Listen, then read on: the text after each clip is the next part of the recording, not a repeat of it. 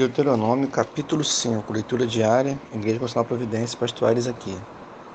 Verso número 3. Não foi com nossos pais que fez o Senhor esta aliança, e sim convosco, todos que hoje aqui estamos vivos.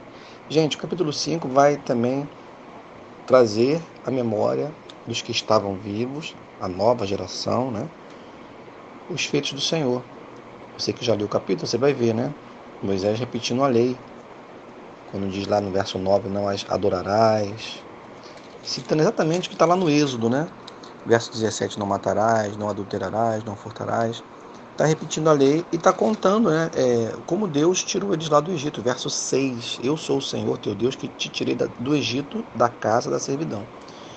Então, ele repete a lei, continua repetindo e dizendo, verso 3, que na verdade aquela aliança que foi feita lá, ela serviu para os que estavam vivos, ou seja, aquela geração que morreu no deserto, ela não conseguiu obedecer, né? Ela não conseguiu crer e, portanto, obedecer. Então, para quem foi aquela aliança que Deus fez? Lembra? Moisés subiu ao monte, é o que vai dizer depois nos versos finais, versos 22 e seguintes. Está lá no Êxodo isso, né? No capítulo 20 do Êxodo. E o povo lá embaixo disse, não, Moisés, você fala com Deus e a gente fica aqui embaixo para receber o que você ouviu de Deus lá e nós vamos cumprir. E aí teve trovões, relâmpagos, né? Teve uma manifestação muito poderosa, né, assim, da parte de Deus. E eles tiveram medo de se aproximar, né? Porque era um povo realmente assim, endurecido, né? Se sentia muito culpado, né? E portanto eles preferiam que Moisés falasse com Deus, né? Bom, a aliança serviu para quem então? A aliança lá atrás, embora tenha sido feita no tempo dos pais desses que estão vivos, ela não foi falha, porque ela serviu para essa geração, né, que vai entrar na terra com Moisés.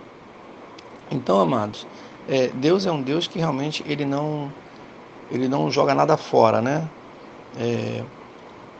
O propósito dele não se cumpriram com aquela geração mais antiga, mas se cumpriram para essa geração mais nova, né? O que nos traz à memória a evidência de que Deus é Deus, né? E Ele vai fazer valer os seus decretos, né? Os seus propósitos na nossa vida. E por outro lado, a gente vai perceber o seguinte, né? Muita gente não quer, né? Muita gente não quer às vezes, né, ter essa aliança com Deus. Muita gente teve muita oportunidade para ter uma aliança com Deus, com Jesus, né, por meio de Jesus, ou mesmo de andar com Deus. Pessoas que tiveram pessoas da igreja próxima deles, na família, tiveram uma igreja próxima de casa. E, enfim, né, muitas oportunidades, mas não quiseram. E, por outro lado, outros que tiveram muito pouco, né, não tiveram pais cristãos, não tiveram pessoas próximas que pudessem explicar com mais cuidado a palavra, elas aceitaram o Evangelho, elas fizeram uma aliança com Deus. Deus continua cumprindo os seus propósitos, Deus continua salvando, né? Deus continua libertando pessoas. Eu vi um testemunho esses dias de uma ex-rainha de bateria, né? E ela hoje participa de um ministério que evangeliza pessoas, né? Ligadas, né, à escola de samba, carnaval. E realmente Deus alcançou ela e ela diz, hoje eu tenho uma paz interior, eu tenho uma paz que vem de dentro. E eu fico pensando, talvez essa mulher não tivesse sido, né, uma pessoa que possuiu muitas oportunidades, mas ela foi alcançada, né, pelo amor de Deus. E assim como eu fui, você foi também.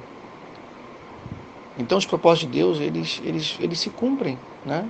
E aquele que abriu o coração, você que me ouve, aquele que abriu o coração um pouquinho, Deus vai entrar e vai fazer morada, vai mudar a vida da gente, né? Então, não sejamos como aquela geração velha, mas sim como essa geração que ouviu aí e atendeu, né, a voz do Senhor. E as promessas se cumpriram. E o verso 29, quem dera que eles tivessem tal coração, que me temessem, guardassem todo o tempo, todos os meus mandamentos, para que bem lhes fosse a eles, a seus filhos para sempre. Verso 29. O que é essa parte aqui? Está contando a parte que eu já falei lá do monte, né? Quando aquela geração saiu do Egito. E eles disseram, Moisés, fala você com Deus. E aí, ouvindo, pois, o Senhor, verso 28, nós vamos ouvir de você, né? e nós vamos obedecer também. E aí, qual é a resposta que Deus dá, né? Que Deus fala aqui, né? No verso 29, né?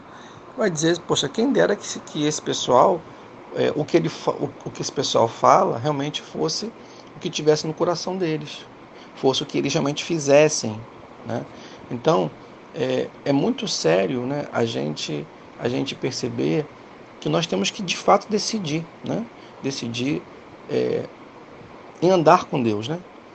Isso não ser uma coisa só de boca, isso ser uma coisa só para as pessoas verem, né? Porque nós não enganamos a Deus, né?